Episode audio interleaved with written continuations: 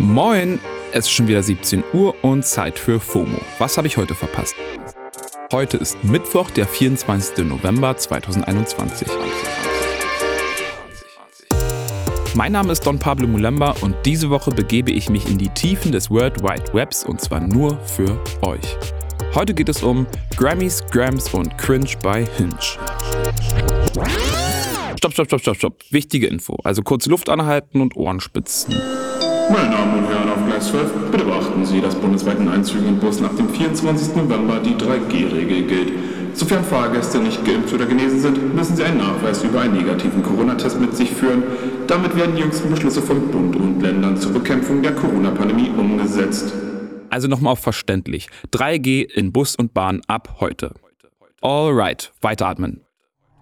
Die Nominierungen für die Grammys sind draußen. Und wer hat sich dazu natürlich direkt mit einem Hottag gemeldet? Richtig, Ye, formerly known as Kanye West.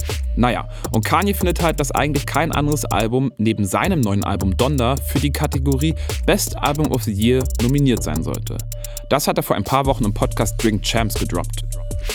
Like I feel like this year just should nobody just even put their album in the category of album of the year so I can finally have album of the year. Because you don't want to be the person that beat Donda for album of the year.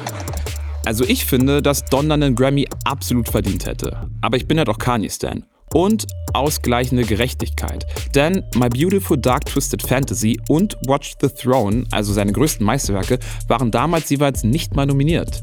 Sollte es nicht fürs Album of the Year reichen, ist er auch noch für die Kategorien Best Melodic Rap Performance, Best Rap Album und Best Rap Song nominiert. Also seine Chancen auf einen Grammy könnten schlechter sein.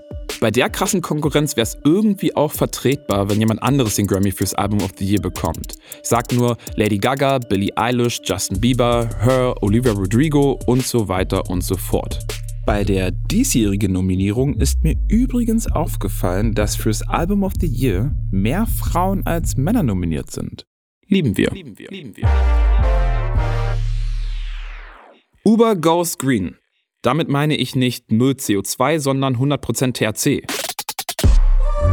Während bei uns die Cannabis-Legalisierung vor der Tür steht, ist in Kanada Uber bereits ins Business eingestiegen. Yes, richtig gehört. Uber, der Fahrtenanbieter. In der kanadischen Provinz Ontario soll man jetzt nämlich bald zum Sushi Gras via Uber dazu bestellen können.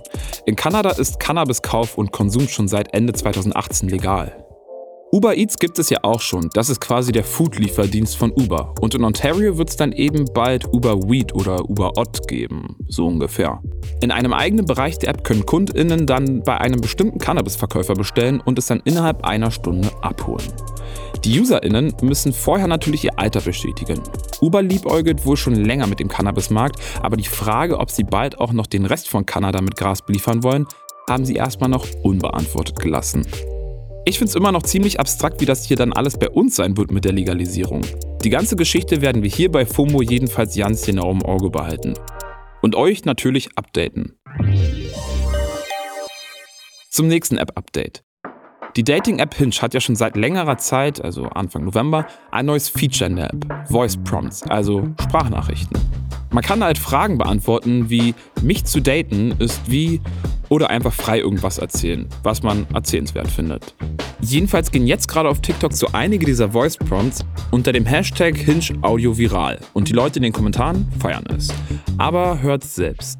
All you'd ever hear me say is how I pictured me with you, with you, with you. So dating me is like uh, living your life in a constant state of fear. Every morning, a mean 12 year old beats me up and steals my milk money Kann man machen, ist dann halt aber auch cringe bei Hinge.